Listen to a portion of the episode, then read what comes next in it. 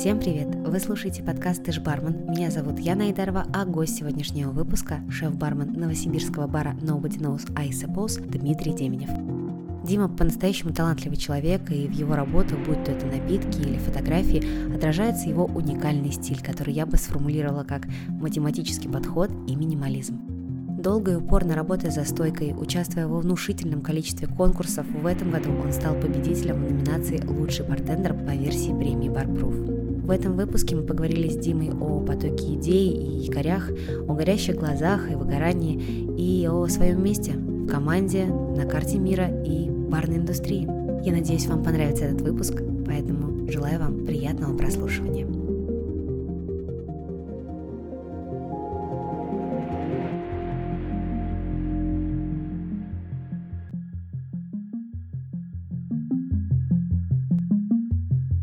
Расскажи, пожалуйста, а кем ты был в школьные года? Там, душой компании, был задирой или, наоборот, изгоем, или там донжуаном? Слушай, ну в школьные года, ну не то чтобы я душой компании был всегда, мне достаточно сложно было вокруг себя собирать большое количество людей, но в целом я в школьные года играл в КВН, ну и не был каким-то изгоем, то есть я, в принципе, везде участвовал, у меня был большой круг общения, и целом занимался этим. То есть это был такой среднячок? Ну, не среднячок, наверное. Я всегда что-то где-то делал и как-то от всех мог этим э, выделяться. А ты участвовал в КВН от средней школы до там старших классов или со старших классов до университета? Слушай, от средней школы до университета примерно так. Я в универе еще на первых курсах этим занимался. И до куда доходила ваша команда? Как она называлась? Слушай, у меня было много команд. Где-то в универе я был еще звукачом у тех команд, которые куда-то доходили. Допустим, у тех ребят, которых сейчас можно встретить там на ТНТ где-нибудь, либо в каких-то передачах по телевидению, там по стендапу и так далее. В плане нашей команды у нас самая такая популярная была школьная команда, называлась она «Хорошие ребята». Это команда, которая имела очень э, большую историю в школе, то есть э, у нее было много составов, она начиналась, даже не знаю, с какого года, я уже не помню это. И мы были тем составом, на котором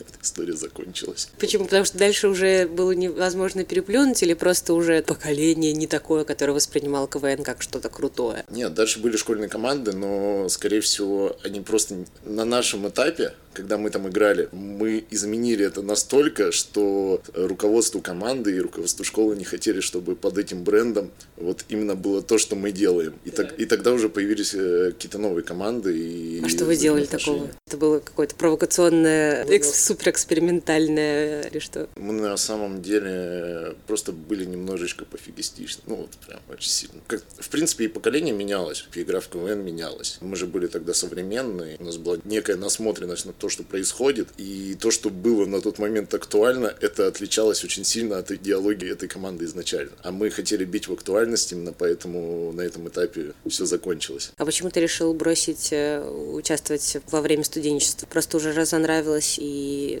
другие интересы, или не звали, или не хотелось, или что? Мне, мне кажется, я заблокировал эти воспоминания в своей голове, что сейчас мне очень сложно туда окунуться и что-то вспоминать. Это ты уже воспринимаешь как прошлую жизнь ну, какую-то? Ну, типа того. Почему? Что-то произошло такое плохое, и что ты решил абстрагироваться от этого всего. Это вот там все это было, и окей. Либо сейчас настолько насыщенная жизнь и этап, что это просто уже ушло настолько на задворки памяти. Нет, на самом деле там, мне кажется, все сложилось так, что у тебя есть круг общения, у тебя есть круг общения команды, допустим, в которой мы играли, и у каждого появлялись свои новые дела, дела, дела, и в итоге нас становилось все меньше, меньше, меньше. В какой-то момент мы там остались там втроем и понимали, что ну, что-то мы не вывезем по ходу. Человека, который нам подходит по какому-то вайбу, чтобы это все продолжать, рядом не было, и, собственно, поэтому мы не продолжим. А если бы мы нашли в тот момент человека, который подходил там по вайбу, которому было бы это интересно, мне кажется, мы занимались до сих пор этим. Ты командный игрок очень.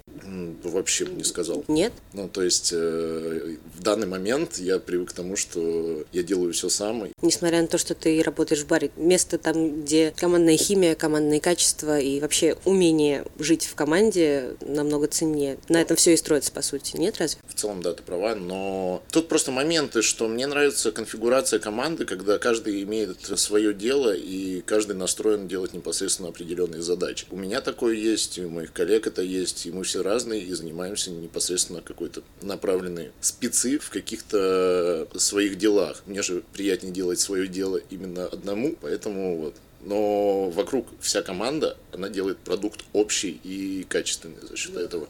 Какую функцию ты выполняешь в команде Nobody? В команде Nobody я выполняю функцию вот именно в данный момент такого шеф-бармена, миксолога, который я составляю коктейльные карты, я делаю все отработки. Непосредственно еще какой-то операционный управляющий, потому что у нас есть там, старшие ребята, с которыми мы разрабатываем дальнейшие планы, и непосредственно я тот человек, который эту всю информацию доносит до команды. Ты же сейчас соучредос? Соучредос. Как это произошло? Ты предложил, тебе предложили, ты вложился, или это просто за, условно за выслугу лет э, тебе сказали, блин, Дим, ты достоин большего, иди, тебе нужно дальше расти и развиваться. Я не вкладывался в это, мне ребята реально в какой-то момент э, просто решили подарить долю. У меня было некое условие, нек, некий выбор, то есть это было два разных процента. Один зависел от моих дальнейших действий. Образно говоря, если ты выполняешь определенные задачи, ты получаешь больше процент, либо меньше процента, и ты не выполняешь э, некие задачи. И сколько прошло в, в тот момент, когда тебе предложили долю? Сколько лет ты работал уже в, в проекте Friends Orchestra? Я даже не помню. Последние два года вообще в плане пандемии выбили меня из колеи полностью, и такие вопросы у меня, я, я реально забыл, когда это произошло. Ну, пару лет, мне кажется, назад, и непосредственно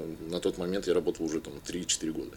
Сколько лет ты, получается, сейчас работаешь в Фрэнс Оркестра, если суммарно? Ну, суммарно вот, на базе с 2016 Пять лет. С лишним, да. Ты не думаешь, что это тебя немного гикарит? Человек находится в зоне комфорта, это действительно его, так или иначе, он, он начинает стагнировать и уже не может отдавать столько, сколько он бы мог отдавать новому проекту или там в новом месте, не знаю, в городе, в заведении. У нас, кстати, если переводить это на мой бэкграунд и вот ту же игру в КВН был чувак, который якорил, мы ему даже подвеску подарили в виде якоря в честь этого. Я думаю, что новые обязанности, которые появляются в моей жизни, и новые персонажи, которые появляются в нашей команде, меняют мои обязанности, и, следовательно, у меня меняются цели и работа, чем я занимаюсь. Непосредственно это дает мне какое-то развитие и какую-то мотивацию. То есть, допустим, если там я раньше сидел, считал там инвентурки, э, возился с бумагами, то сейчас там появляется какой-то старший бармен, который непосредственно этим занимается. И я уже перехожу в какие-то другие обязанности, и, собственно, с другим настроением это все делаю. Я про систему. Когда ты работаешь в одной и той же компании, у тебя действительно, ну, как бы новые нейронные связи не появляются. То есть ты затвердеваешь, и уже сложнее быть более гибким,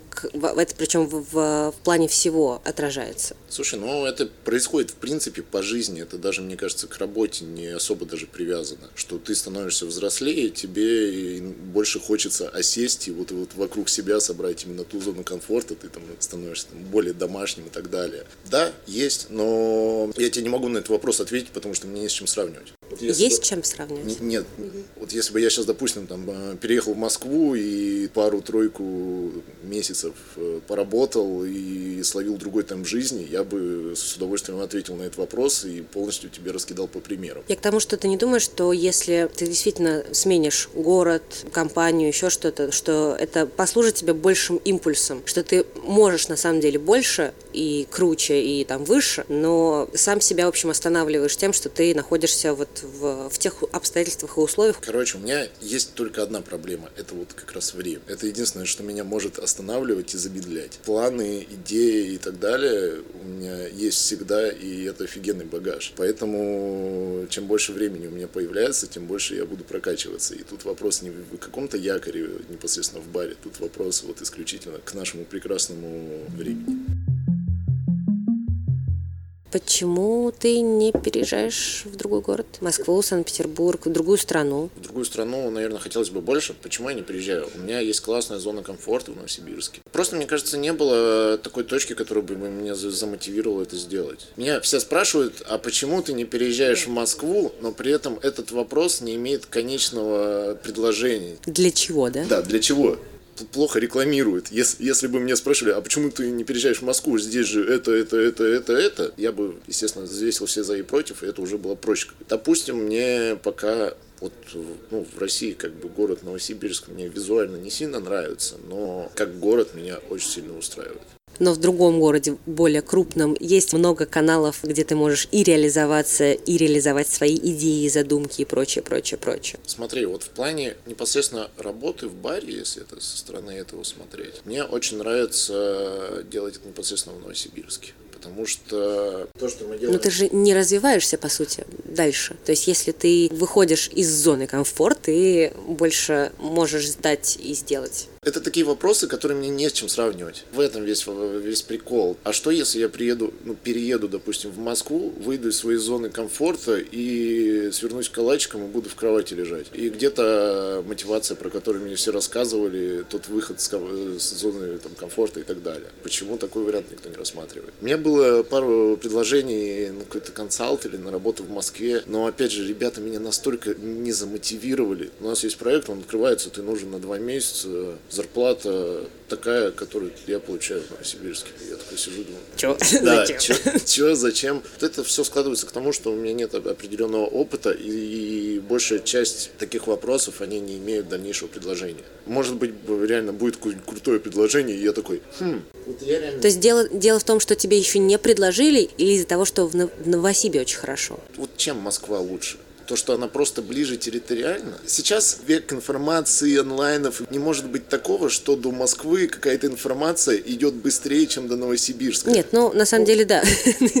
Это так и есть, к сожалению. Ну, что до Москвы быстрее многие вещи доходят во многих отношениях, во многих сферах и отраслях даже нашей индустрии. В Новосибе мне очень нравится прокачивать качество этого города. Очень нравится. И, вероятнее всего, именно вот это вот, э, непосредственно предложение меня там держит. Нет пророка в своем отечестве? То есть на родине тебя ценят меньше, чем если бы ты, например, был экспатом, вне зависимости от того, это другой город или другая страна. Мне очень нравится, что непосредственно относительно моей работы я получаю фидбэк от тех же ребят, которые живут непосредственно и в крупных городах. Мне кажется, это тот показатель, который достоин. И на родине меня ценят, и в крупных городах, которые можно переехать, меня ценят, и это очень круто, когда я получаю такие фидбэки, естественно. Сейчас нет, ни, ни минутка самолюбования была.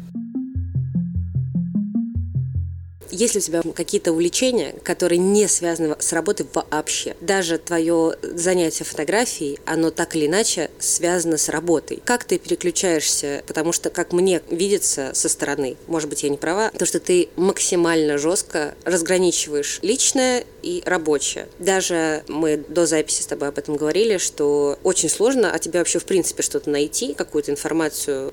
Я, наверное, не знаю, часа четыре пыталась найти тебя ВКонтакте, потому что ВКонтакте самые э, такие жесткие зашкварные штуки можно найти о человеке, даже там тебя нет. Все почистил, все вычистил, и правда, хоть какое-то где-то либо упоминание найти очень сложно. Создается впечатление, что у тебя есть только работа и больше ничего. Так ли это или нет? И если да, то чем переключаешься? Это очень прикольная штука, потому что я особо в это не вникал, но мне очень нравится такое понятие, как информационный след о человеке. Когда мы проходили э, очередное обучение на WordClass, у нас было прекрасная женщина, которая преподавала публичные выступления, сценическую речь, и вот как раз рассказывала в том числе, как человек себя должен позиционировать везде. И когда она показывала фотки участников, которые она нашла в интернете, она показала, на, на моей фотке был просто другой человек, она там вела Демидов Дмитрий, а у меня на меня не было настолько информации, что она подумала, что, ну, наверное, это он, и вставила первую фотку, это вообще не я был. Еди, единственный, кто из всей э, команды на тот момент просто другой человек.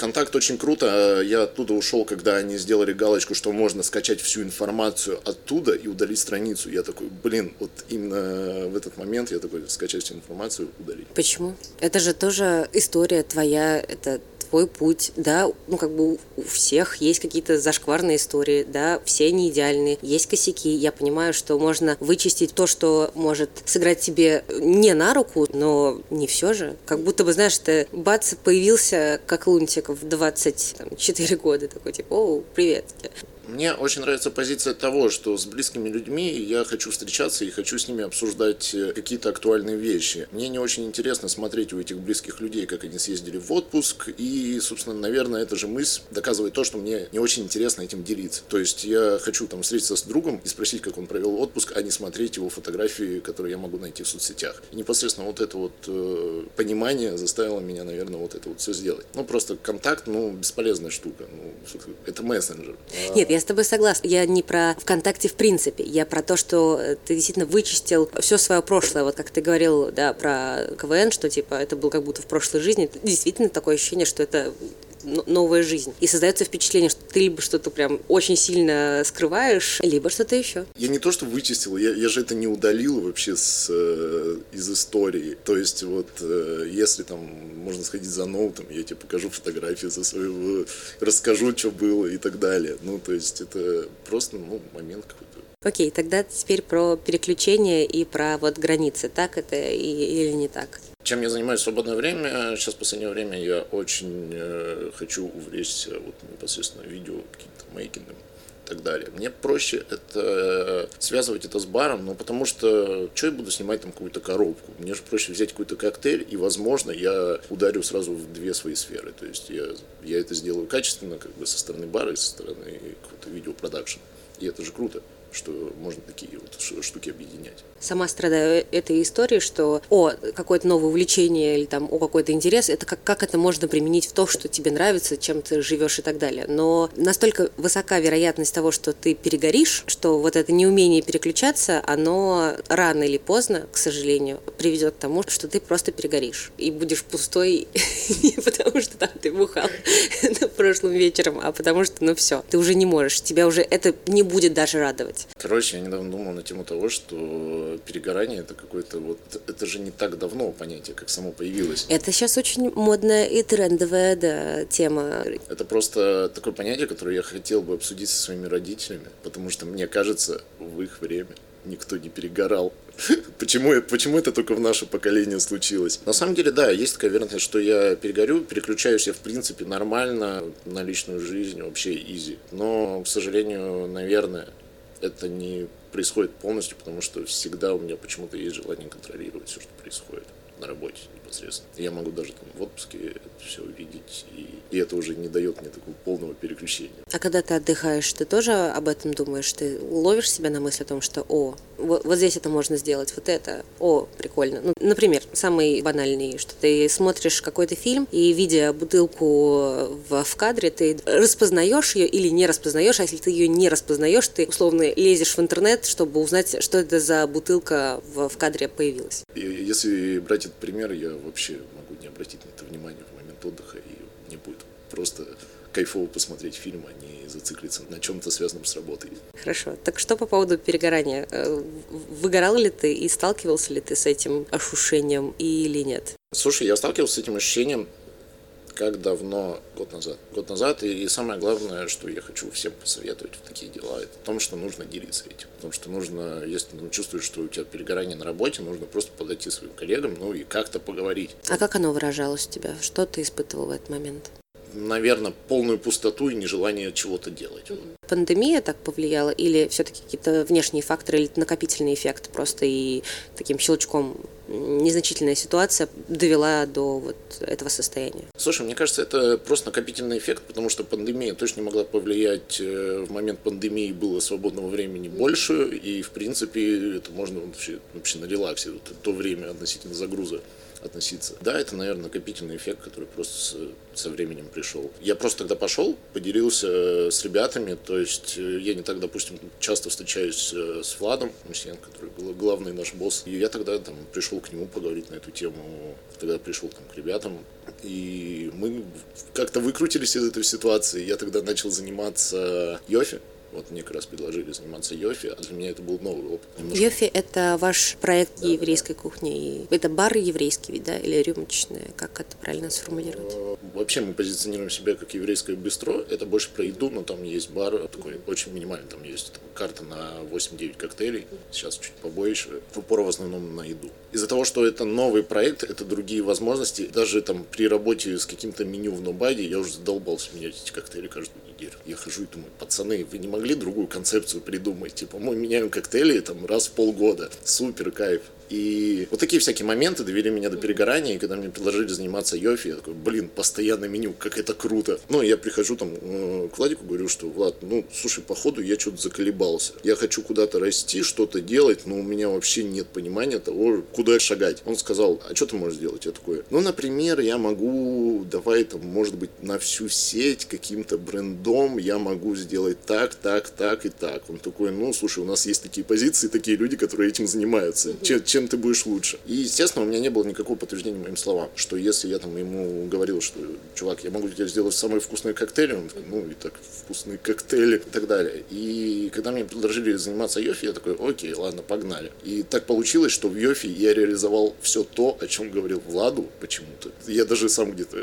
не задумался об этом, но так получилось, что Влад ко мне подошел в какой-то момент и сказал, блин, чувак, ты же помнишь, мы с тобой говорили, что ты можешь это сделать. Ты сделал для Йофи, и это очень круто. Тогда я почувствовал, что, блин, круто, кайф. Работа помогла тебе справиться с выгоранием на работе? Другая работа, то есть другая мотивация, другие занятия. Разве? Но... Ну, ты что там придумывал напитки, что тут придумывал напитки? Или я не очень правильно поняла тебя? Это, это другое, вы не понимаете. Есть просто некая коммерческая тайна, все равно, которую я не могу разглашать. Вот просто там пункты, они в основном не связаны были с напитками, но непосредственно как-то к ним относились. Но у нас э, очень много персонала, которые перегорали, кстати, и не делились, и они просто там молча приходили и говорили, я увольняюсь. Может быть, поговорим? Нет, я все. Первый же звоночек нужно подходить условно к начальству, или это стоит обсудить сначала с коллегами? По твоему опыту, твой личный совет, личный именно. Слушай, я, я понимаю, что каждая ситуация, она уникальна, тут надо смотреть, и только специалист, наверное, да, может как-то помочь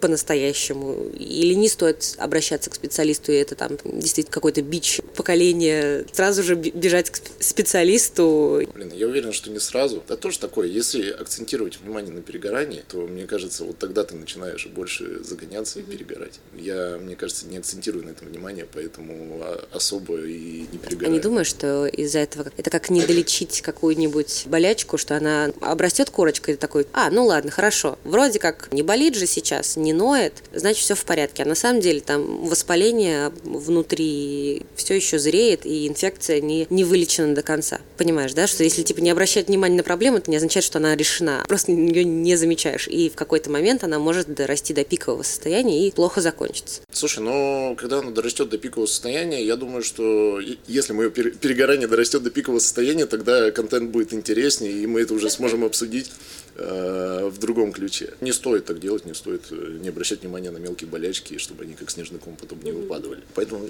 блин, самое главное делиться, вот, мне кажется, такими вещами. И все, и если тебе не могут э, коллеги помочь, ну вот тогда уже это вообще... Ну а если не всем повезло с коллективом, например? Ну тогда уже погнали к специалистам. Я очень удивлена, что ты не преподаешь нигде, нет никаких курсов, нет никаких школ. У вас же есть чему ну, научить, и у тебя конкретно есть чему научиться. Я в данный момент предложил ребятам сделать типа что-то там для барменов, для другого. Для линейного сотрудника. Для линейного сотрудника, да. Честно, я хочу. Я хочу, я хочу это сделать в рамках Friends Orchestra непосредственно, потому что я хочу это сделать качественно. То есть я понимаю, что я могу это сделать сам, но я убью больше времени, и это будет менее качественно, чем мы, собственно, можем сделать. А почему ты это должен делать вообще сам, один? Ну, то есть меня... Я понимаю, что тебе это легче, но зачем заниматься такой огромной работой самостоятельно, когда одна глава хорошо, две лучше, и вы больше охватите тем, качественнее сделаете. Это все из-за желания сделать все самостоятельно? Ну, не из-за желания, а из-за того, что я могу.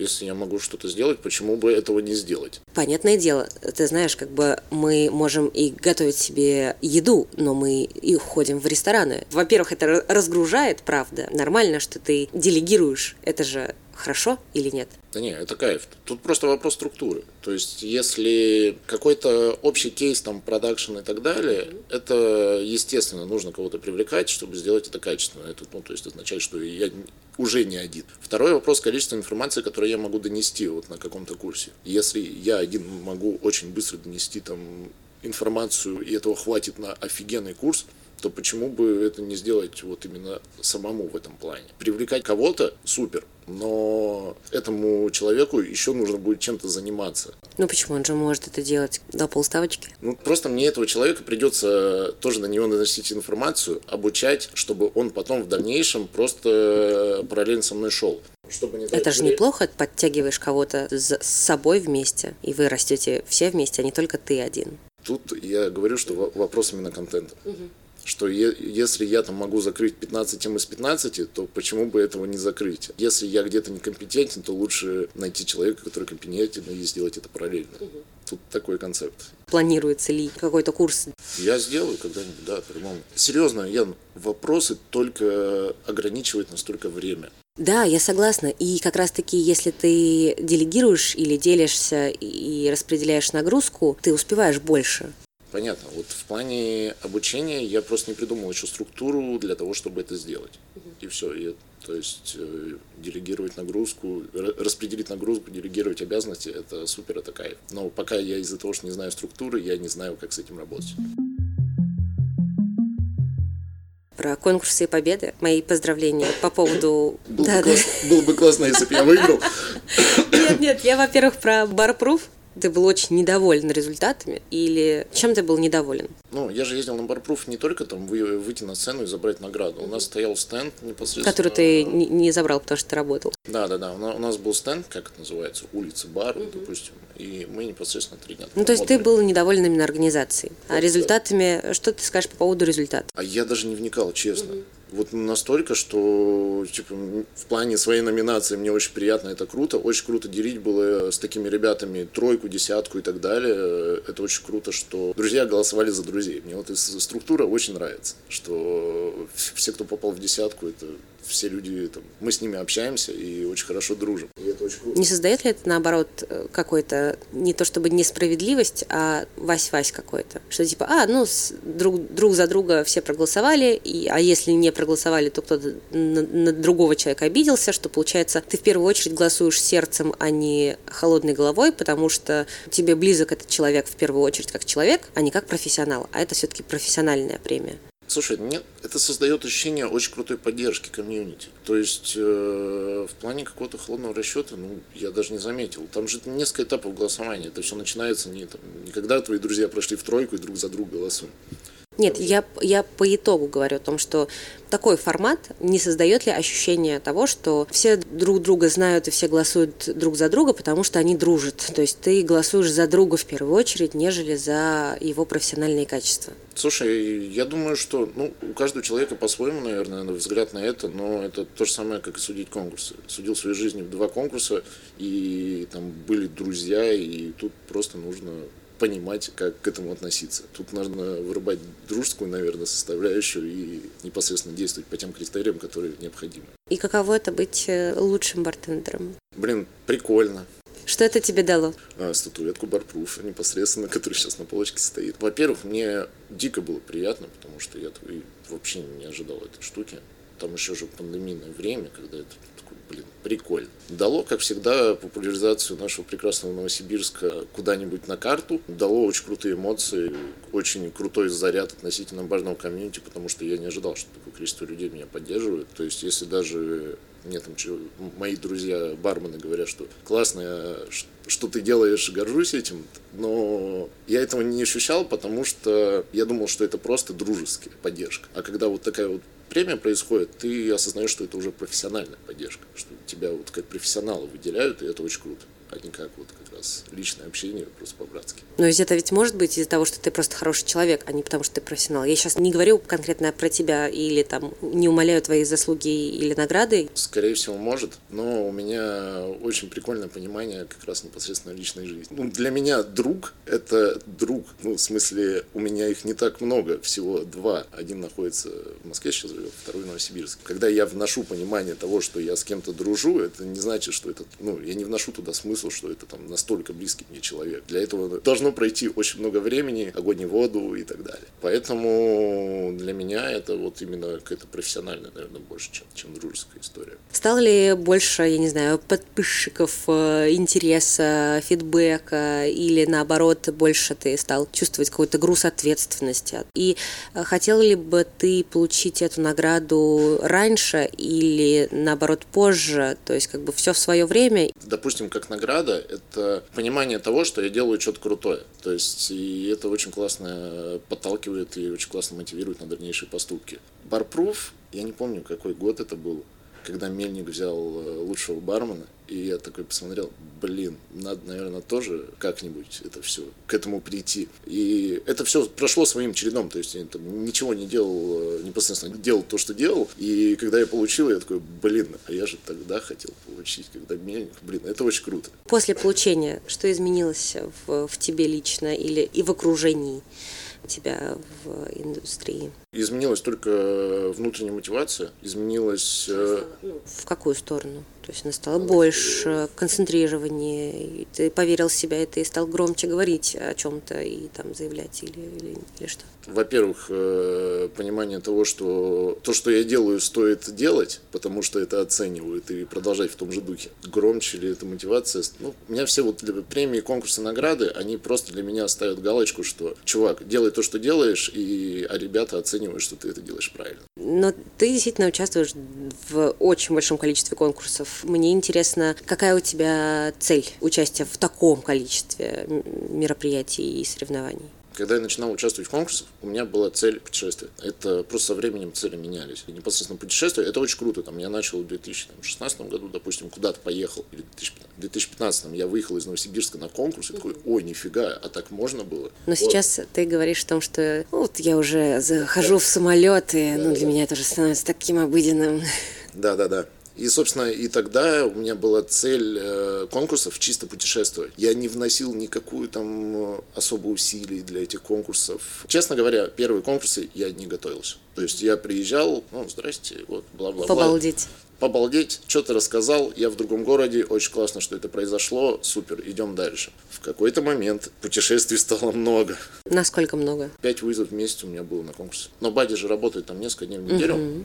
Вот, я тогда стабильно за стойкой стоял. Я, получается, работал пятницу-субботу, улетал на конкурс, прилетал в четверг, работал пятницу-субботу, улетал на конкурс. Вот в таком режиме. Тогда еще я получал от этого дикий, дикий кайф, удовольствие и какую-то мотивацию. Потому что после того, как ты слетал на конкурсы, у тебя все равно есть какая-то мотивация. Ты приезжаешь на работу и такой, блин, чуваки, хочу работать, хочу какие-нибудь новые истории гостям рассказывать. Это всегда очень круто влияет. Потом это все перешло к осознанию того, это, кстати, World Class у меня изменило восприятие было. Когда любой конкурс, это было, что мы сейчас придумаем какой-нибудь вкусный коктейль, придумаем какую-нибудь классную историю, расскажем это все. Когда-то мы начали задумываться на тему того, что коктейль так классный, но мы же такой в баре не готовим. Ты же там, ты же чисто на конкурс сделал там грибную настойку, все сказали, что это классно, а у тебя гости-то не грибные настойки пьют. И на финал World Class 2019 года я приехал просто с коктейлями из нашего меню. Образно говоря, гимлет.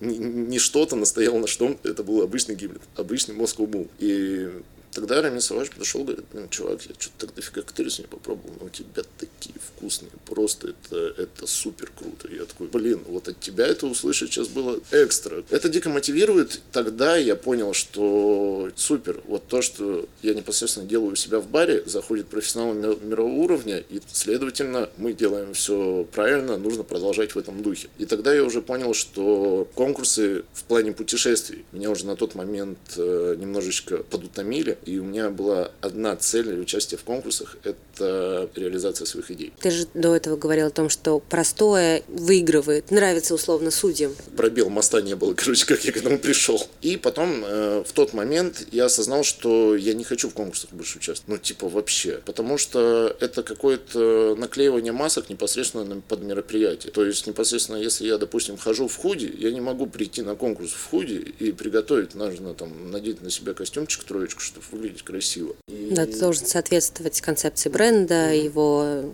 голосу. И... В тот же момент был этап спидмикса, и я такой, типа, чуваки, ну, я у себя в баре из заготовок, честно, коктейли готовлю, но это не по причине, потому что, потому что мы ленивые, это просто обстоятельства непосредственно относительно нашего бара. Я не хочу тратить свое время на подготовку к этому, чтобы в дальнейшем просто выиграть конкурс для галочки. Я понимаю, что любой человек может отработать эти движения и выиграть, но, сорян, я не хочу на это тратить время. В тот момент я такой, типа, окей, я, наверное, не хочу больше в конкурсах участвовать из-за этого. Ты вот говоришь, много конкурсов участвую, но в последнее время немного. То есть я сейчас приехал на конкурс, который был два года назад. Это я понимаю, да. Я не хотел ехать вообще, честно. Тогда онлайн или офлайн больше тебе нравится и по формату комфортнее? Просто офлайн конкурс и дает тебе возможность раскрыться больше как человек, которым ты являешься, а не тот, которого ищет компания. На онлайн конкурсе есть своя специфика. Один из плюсов ты можешь как раз-таки реализовывать какие-то интересные концепции и идеи. Идеи и концепции, они могут быть крутыми и в офлайне, и в онлайне. Это само собой. Да честно, вот без разницы реально, офлайн или онлайн, тут момент все зависит, есть ли идея или нет. Если идеи нет, я не буду сидеть и насильно из себя ее там последнюю неделю типа, вытягивать, чтобы просто податься на конкурс. То есть у меня это, эта мотивация пропала, к сожалению, или к счастью. Или я набрался уже такого опыта, что... За материал. Да-да-да. Мне кажется, в этом выпуске надо вставлять огромное количество дисклеймеров, что, чуваки, возможно, я делаю это неправильно, это мой опыт, пожалуйста, не делайте так же, не повторяйте, не повторяйте за мной. Конкурсы мне дали много, и просто в один момент я, наверное, понял, что то, что они мне могут дать в дальнейшем, мне не интересно. Поэтому ты в дальнейшем не хочешь э, принимать участие в каких-то глобальных конкурсах или во всех во всех? Если у меня не будет идей, не буду. Допустим, на Макалан я не хотел подаваться. Да, именно поэтому я его выиграл. Как это все вышло? Там я часто ребятам помогаю с подготовкой в конкурсах и так далее. И любая подготовка в конкурсах заключается в том, что ты с кем-то встречаешься, открываешь э, правила и читаешь вместе. И когда я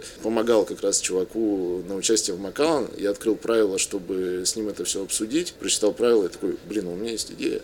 Так, ладно, э, сейчас мы поможем тебе это все сделать, а вечером я приеду домой и замучу то, что сделал. Часто рассказывают про кастинги, что вот я пришел с другом, по его поддержать, а в итоге выбрали меня. Если бы у меня появилась идея на конкурс, и я ее не реализовал, я бы просто заблокировался, мне кажется. Я бы ходил и грузил себя еще там полгода, что типа, чувак, у тебя была офигенная возможность реализовать эту идею, ты просто ее не сделал. А ты реализуешь каждую идею, которая тебе приходит, я говорю про конкурс или мне про конкурс? Каждую классную идею. Стараюсь реализовать каждую классную идею. У тебя есть какие-то временные сроки? Как, условно, я даю себе полгода, чтобы реализовать эту идею. Если нет, то значит это либо не классная идея, либо это там не, не то. У меня очень много идей очень много. Я, типа, я, я уже устал от количества мыслей, которые сыпятся в мою голову. И непосредственно из-за этого я не могу ставить какие-то короткие сроки на реализацию каждой идеи, потому что я бы, мне кажется, вот как раз перегорел в тот момент, если я начал, начал бы этим заниматься. Есть подходящая ситуация, в которой ты можешь реализовать идею и при этом, блин, получить самый максимальный кайф от этого. Если ее не реализовать в эту подходящую ситуацию, тогда... А как ты понимаешь, что это классная идея или не классная идея? Даешь ли ты ей время? Начинаешь ли ты реализовывать ее и уже там на этапе подготовки понимаешь, что, блин, нет, это, короче, фигня полная. На нее нужно больше времени, поэтому сейчас надо отложить-то в долгий ящик. Слушай, не знаю, так это внутренняя чуйка. Кстати, есть прикольное мое свойство, я сразу отношусь негативно. То есть я, если даже, там, как пример привести наше собрание в команде, все такие, блин, да-да-да, классная идея, я всегда такой, нет, чуваки. И раскидываю, почему я так считаю. И, наверное, с, с вот этого все мои идеи начинаются, что я сначала отношусь к ней негативно, оцениваю все минусы, и если плюсы преисполняют собственно, минусы, то в тот Ну, ты можешь пережестить, особенно если, там, я не знаю, ты плохо себя чувствуешь, не выспался, просто находишься в каком-то непростом психологическом состоянии, ты просто можешь пережестить, выкрутить, в общем, на максимум весь негатив и просто запороть, поставить крест на какой-то концепции, мысли, проекте, не знаю, идеи. Такое тоже может быть. Слушай, я просто... Ой, откуда это началось? Я вот сейчас понял, что ты же инженер по образованию. Да, да, да. Это меня, кстати, тоже очень удивило, что ты инженер промышленных сооружений промышленных гражданских сооружений. Да. Всегда какие-то математические расчеты в моей голове очень весомую роль играют. И непосредственно с идеями такая же история, что мне бы просчитать все заранее, тогда ее реализовывать. Возможно, возможно, я выкинул кучу классных идей. Я это не могу как бы отрицать. Может быть и произошло такое. Но, опять же, когда ты получаешь фидбэк от, от того, что делаешь, это мотивирует тебя и, и дает показания тому, что... Насколько тебе хватает э, фидбэка? То есть, если тебе скажет это близкий человек, или это скажет э, гость, или это скажет может начальство оценит, или это соберет много фидбэка виртуального. Или я понимаю, что это все зависит от формата идеи, но тем не менее. Количество или качество? Давай так, количество или качество фидбэка тебе важно? Да, наверное, качество фидбэка. Я очень люблю рационально какие-то фидбэки, когда мне раскидывают прям реально плюсы и минусы которые я до этого не продумал. И я такой, блин, спасибо, что ты, что ты есть. Окей, тогда заканчиваем на Блиц-игре. Э, поскольку Nobody Knows э, так плотно ассоциируется с музыкой, а ты э, сейчас начал прокачивать э, тему гарнишей и украшений, давай мы с тобой сыграем небольшую блиц-игру, где я буду называть тебе э, стиль или направление или жанр музыки. Твоя задача придумать идеальный гарниш, украшение или его отсутствие, возможно, если бы это направление было бы коктейлем. Нифига себе. Да. Сломало тебя мозг? Немножко, да. Ну давай попробуем.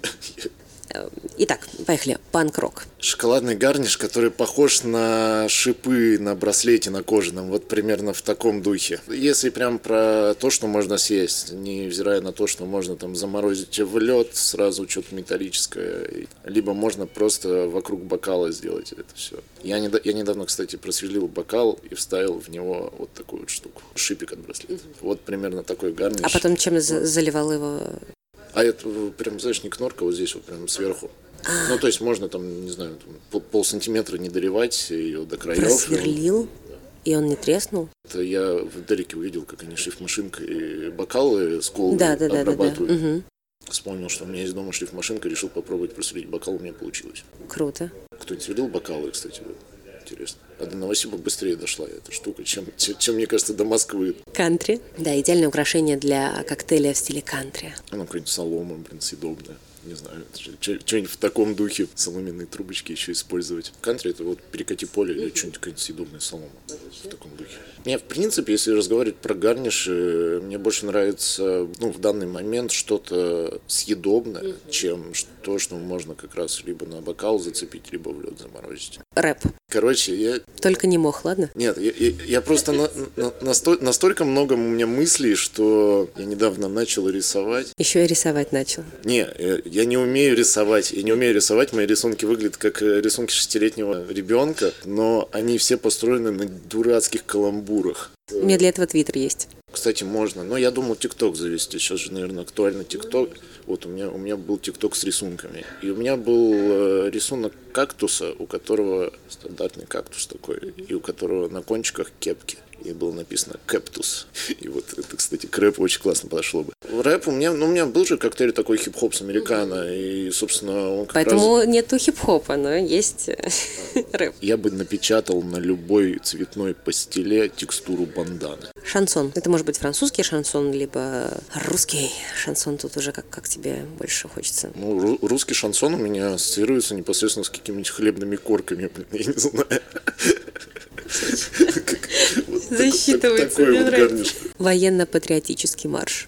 Блин, это как-то некрасиво. Ну, в смысле, ассоциируется с этим напитком, мне кажется. Все, что я могу сейчас придумать, это либо связано со звездочками и красно-зеленым вот этим вот сочетанием цветов, либо что-то в этом духе. Блин, ну с этим ассоциировать напитки реально это, это вот, вот мне не хочется, потому что я когда, помнишь, был пост, когда Типлерс перешел к другим ребятам, и они выкладывали бэшку с георгиевской ленточкой, и, блядь, это вообще жесть. Ну и последний это джаз. У меня конкретно джазец ассоциируется прям непосредственно с классикой, с классикой, и поэтому я тут даже могу отойти от всех таких вот гарнишей и просто использовать какие-то классические, блин, цедры, не цедры и так далее, лишнему раскину. Это был Дима Деменев. Спасибо тебе огромное. Спасибо, что пригласила. Спасибо вам огромное, что дослушали этот выпуск до конца. Инстаграм Димы вы найдете в описании под этим выпуском. Там же есть ссылка на телеграм-канал Ты ж бармен, где вас ждут актуальные новости, анонсы, свежие материалы и не только. Так что не стесняйтесь, подписывайтесь, буду очень рада вас там видеть. И поскольку у нас сегодня официально стартовал четвертый сезон проекта, то предлагаю отметить это дело оценкой, комментарием или лайком в удобном приложении для прослушивания. С вами был подкаст «Ты бармен» и я, Яна Идарова. Обнимаю вас крепко. Увидимся с вами в воскресном новостном блоге, а услышимся уже в следующий четверг. Пока-пока.